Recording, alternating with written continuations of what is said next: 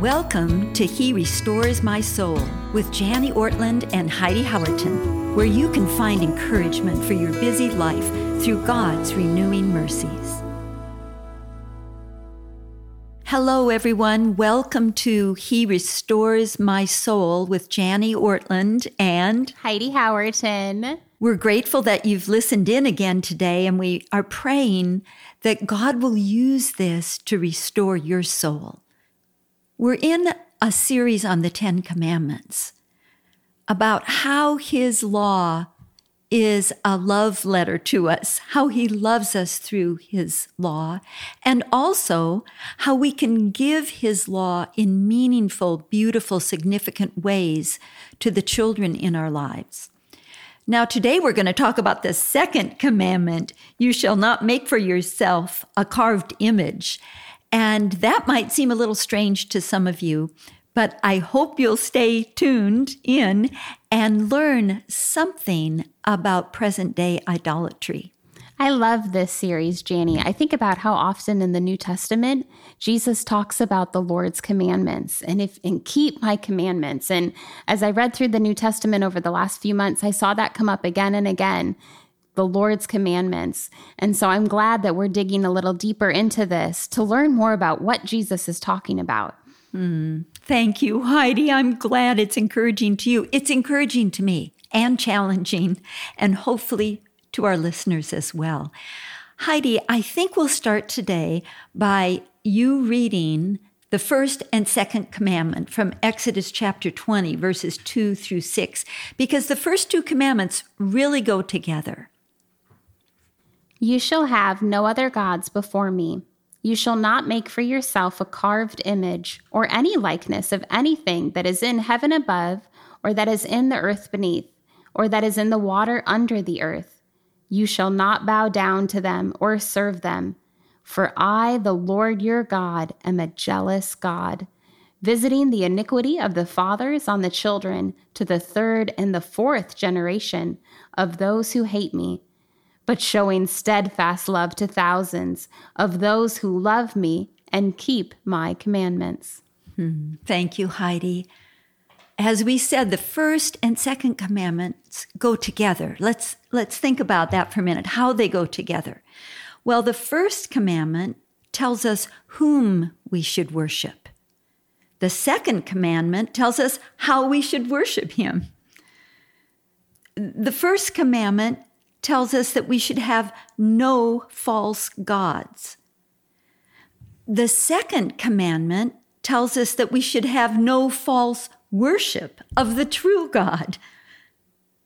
Again, the, the first commandment tells us that there can be no substitute for God, while the second commandment teaches us that there must be no misrepresentations of the true God. And finally, the first commandment shows us the exclusivity of our relationship with God. And the second commandment tells us the magnitude of that relationship. So let's dig into this second commandment you shall not make for yourself a carved image. The second commandment is answering this question If Jesus is my only God, how can I worship him, serve him, represent him according to his word alone? Do you know that how we worship matters to God? Do you understand that there's an acceptable way to worship God? Heidi, would you read Hebrews 12, 28 and 29? Let us offer to God acceptable worship with reverence and awe, for our God is a consuming fire. Did you hear that? Acceptable worship. That must mean there are ways that we worship that can be unacceptable to our God. The second commandment speaks of the only acceptable way to worship the true and living God. Isn't He kind to communicate what true worship looks like? This is God's loving law to us. In this commandment, God is defining his love relationship with his children. When you read Heidi, I don't know if that word jealous leaped off the page to you as it, as it did to me, for I, the Lord your God, am a jealous God. What does that mean? We often think of jealousy as a negative thing, but God is jealous for my worship because He's in love with me. He's jealous in the way a wounded husband or a caring parent is properly jealous. God's jealousy has to do with His intense, ardent zeal over my response to His love. You see, God's never indifferent toward his children. What kind of God would he be if he didn't care about your relationship to him, my relationship to him? His jealousy, his zeal for us is beautiful. Think of the Israelites building their golden calf while Moses delayed on the mountain with God in Exodus chapter 32. It's kind of the Lord to record that in Scripture because it helps expose our own false worship. The Israelites were so fresh from God's gracious and miraculous provision for them. Now they lived in full view of God's presence on top of the mountain. Remember, they could see the light up there when Moses was up there. Yet they wanted something else, something more, something tangible. You see, they were not outright rejecting the Lord. They just wanted God among them in a particular form, a form of their choosing. And so we know what they did. They built the golden calf. We think, how could they? But you know, dear listener, I do the same thing. Heidi does too. We all do. The Bible teaches that my heart is the temple of God. 1 Corinthians chapter 3. He wants to reign there alone. But if Jesus Christ is not the all satisfying treasure of my heart, I'm bringing idols into this temple. You might say, Jani, I don't think so. I don't bow down to an idol. I don't bring an idol into my life. Well, let's just think about what an idol is for a minute. An idol is any heart level substitute for God. An idol is not what I believe, but what I value. Heidi, would you read Luke 12 34? For where your treasure is, there will your heart be also. Hmm. You see, your your idols are what you value, not necessarily what you would claim to believe. An idol is whatever I use to fill in the blanks in my life where Jesus seems to be inadequate or unfulfilling or dissatisfying. Remember our podcast on Psalm 62 1 My soul finds rest in the psalmist says, God alone. But oftentimes I have to ask myself, what is my soul seeking rest in today? Whatever it is, that's my idol. If you want to do an idol inventory, dear friend, survey your daydreams and your nightmares. As Priscilla Evans Shirer says, an idol is what keeps you up at night. How have you been sleeping lately? Sin is more profound and goes much deeper than just breaking rules. Sin is worshiping something other than the living, true God. Whatever my heart clings to has, in fact, become my God. False worship is my root problem, and we become like what we worship.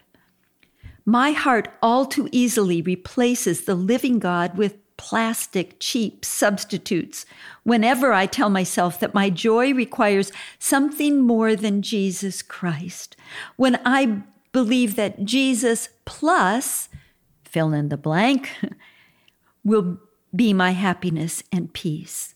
I, when you say that, Jani, I'm reminded I was so convicted years ago when the sayings like Jesus plus coffee and Jesus plus my morning exercise and Jesus plus whatever were really popular. And I had one of those mugs that said Jesus plus coffee. And coffee is a wonderful thing, it's the Lord's gift to us. But one day I felt like the Holy Spirit was catching my heart and saying, Heidi, you only need Jesus. You don't need Jesus plus coffee to be happy. You just need Jesus plus nothing. You just need Jesus. Hmm, that's so good, Heidi. That's exactly what this commandment is telling us. There are a lot of things we worship besides God. An idol is a good thing, like coffee, that we blow up to be our godlet, in a sense. You could make an idol out of your marriage or your career or your children or your ministry or your home or your health or even a podcast you might be producing. I've had to examine my own heart as I've prepared for today, Heidi. I'll just confess, one of my idols is food. Food actually is my drug of choice. I'll just be honest here. I, I use food to receive love like when I cook a nice meal, I like the compliments. Or I use food to show love. I make sure my pantry is always full when the kids head home for a visit with their little ones. Sometimes I use food to quell anxiety. You should see the chocolates beside my computer when I work on these podcasts. or sometimes I just use food to comfort myself or even to reward myself. Heidi, if I were honest, I'm already thinking about that ice cream cone I might stop for on the way home from recording today. Now, we all know and agree that nourishment is a legitimate need, and my hunger is a wholesome trigger to meet that need. But when I insist on using food to comfort, to soothe, or delight me, when I think about it constantly, when I plan for it to an extreme, when I overspend to satisfy this desire, then food has risen to an ungodly place in my heart. It's become an idol. My hunger becomes an idol whenever I use it in an improper way to meet a legitimate need. Idolatry is not just a problem of long ago, dear friend nor is it only a pagan problem. You see, idolatry is a human problem. Idolatry betrays its presence whenever I respond to human loss or deprivation or hardship with bitterness and anger and sulking. My response proves that I've grounded my happiness in something other than God alone. The second commandment is God's loving law to us because it exposes our false worship of idols. Now, when God commands us not to make for ourselves a carved image, He's not just talking about totem poles and Buddhas. God is teaching us something about Himself. He's saying to us, I am who I am. Let me be all that I am to you. You see, images try to represent the deity. And God is saying, let me represent myself. We must never try to reduce God to human terms. Learn to see God through His eyes. Heidi, will you read from Isaiah chapter 40 some of these verses? To whom then will you liken God, or what likeness compare him with? It is he who sits above the circle of the earth, and its inhabitants are like grasshoppers. To whom then will you compare me that I should be like him? Hmm. To whom indeed? We live in a day of the visual, and we long to make the invisible God somehow visible. Think of all the art depicting God through the centuries. Is this wrong? Well, it can be wrong when we make images of God to help us worship Him, because that's not how God has chosen to reveal Himself, and therefore can only be a God of our own making. God tells us not to look, but to listen. He says this, therefore watch yourselves very carefully, since you saw no form on the day that the Lord spoke to you at Horeb out of the midst of the fire Beware lest you act corruptly by making a carved image for yourselves in the form of any figure. Any image we ever try to form with our hands or our hearts is inadequate, incomplete, unworthy of Him. There are dangers inherent in any image we make of God. Let me illustrate it in this way. Suppose, listener, that you and I became friends through written correspondence. Perhaps you told me a lot about yourself, even describing some of your physical features, your brown eyes, your curly hair, the shape of your nose. And then I decided I would have a gift made for you, a portrait painted of you, based solely on our correspondence together. Do you think you'd be pleased? Would it ever be possible for me to truly represent your likeness on paper or in any form without seeing you? How then could we ever try to represent God in any image of any kind? Images trivialize him. They confine him and reduce him to something of our own design. What picture could ever contain a likeness of the creator of all things? How can we limit God to a picture? Images debase him and degrade him. They demean him. How could any image reflect God's incomparable power and majesty and glory and beauty and goodness and radiance? I, I love it in Exodus 33 when Moses prays and says, Oh God, show me your glory. And what does God say? I will make all my goodness pass before you. That's amazing. Images depersonalize God.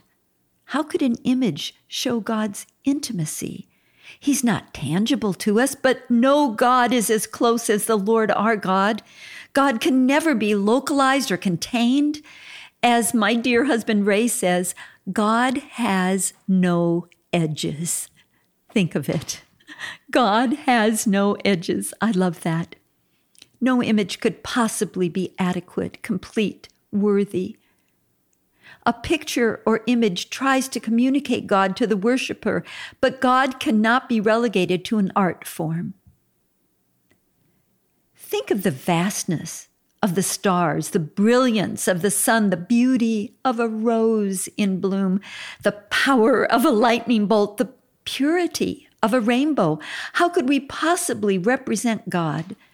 Job speaks of creation as we know it as the edges of his way, a faint whisper of God. That's in Job 26, chapter 26.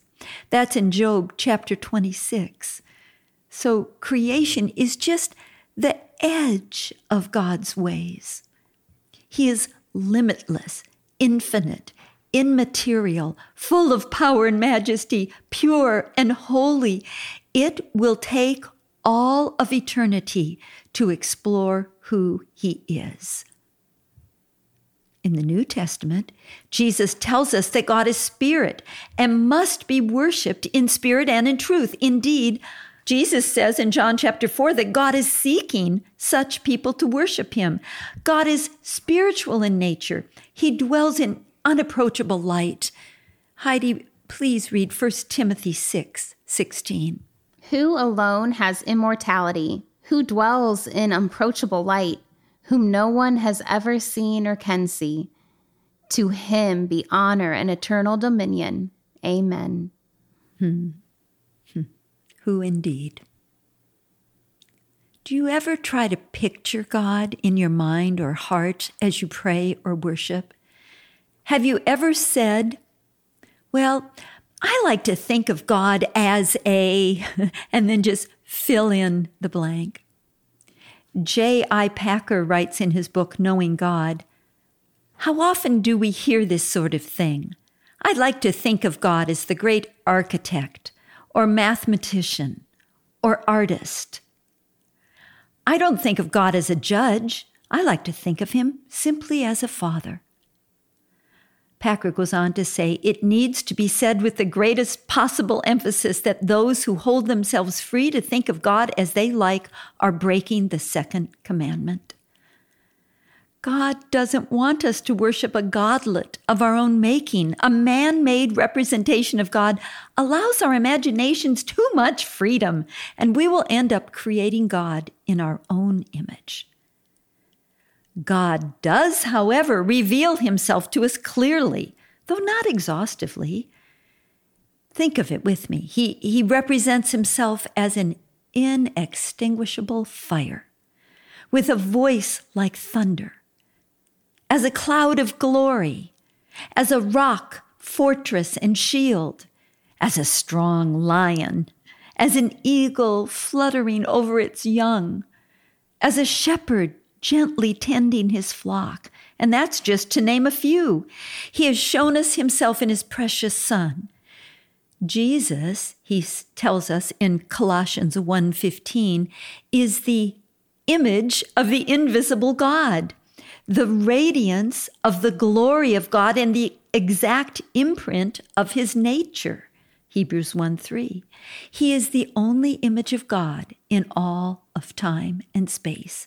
And God intends his image to appear in us. The fall diminished God's image in all of Adam's descendants, but God promises us that we will someday bear the image of his son. Jesus is the firstborn among many brothers, and brothers bear a family resemblance. We are not allowed to make God's image, but we are to be his image bearers. You see, God does not hate images per se. What he hates is a misrepresentation of his glory. I'm convicted, Jani, even as you share this. How sad. I don't know if you ever struggle with this, but sometimes I go into my quiet times or even throughout the day, and my mind thinks, do I really have anything new to learn? You know, will these chapters of our revelation stir my spirit? And as you're talking, I'm just reminded of how vast God's character is, how unsearchable. Um, may we always enter our quiet times excited to learn more about him. And oh, how is just sad. May may I never think, Lord, I know about you everything there is to know. I love thinking about how omnipresent and omnipotent God is. It's helpful for me to be reminded of that. Yes. I've had to be reminded of that lately too, Heidi. You know, the verse I'm meditating on these days is from Colossians chapter 1, verse 10. Let's see if I can say it. uh, so as to walk in a manner worthy of the Lord, fully pleasing to Him, bearing fruit in every good work. Now, this is the phrase that applies, and increasing in the knowledge of God. Mm-hmm. We'll never fill up on the knowledge of God. We'll just keep increasing in it, but we'll never get to the end of knowing more about Him. Mm-hmm. So, Lord, forgive us for any times that we ever get bored in our yes. worship of you. Yes, yes, that's good. Please, Lord, help us. Hmm. Let's look at one more way that God loves us through this commandment. I hope you're getting the picture that the Ten Commandments really is His loving law to us. He shows us His love by showing us that there are generational consequences to obeying or disobeying this law. While the Bible does teach personal responsibility for each generation, it is also true that you can inherit misery from your father. This command is a warning to keep us from sin because our breaches of God's law do affect the next generation. Gerald Janzen, in his commentary on Exodus, puts it this way Human life is interwoven in a web of interaction and mutual influence for good or for ill. None of us lives solely to ourselves. Our actions impact those nearest and dearest to us. Think for a minute. Some of you know this personally. Think for a minute of the impact of adultery or abuse or exploitation or drunkenness. Think of the impact of that on the next generation. And then also think of the impact of godliness, purity, self control, and integrity. This second commandment is the only commandment where punishment is promised to the coming generations if it is disobeyed. It makes me think of that verse in Exodus, Jani, that we just read visiting the iniquity of the fathers on the children to the third and fourth generations of those who hate me. That's really a warning, isn't it? I want to take that seriously. Mm. Why is punishment promised to the coming generations if this commandment is disobeyed? Well, I think it's because how I worship God determines everything about my relationship with Him. When I refuse to worship God in His way, when I try to recreate an image or a way that is more palatable to me, God says that I'm hating Him. The way I worship God shows whom I love most God or myself. But in this commandment, I also love how God shows us that his passion to bless is greater than his promise to punish.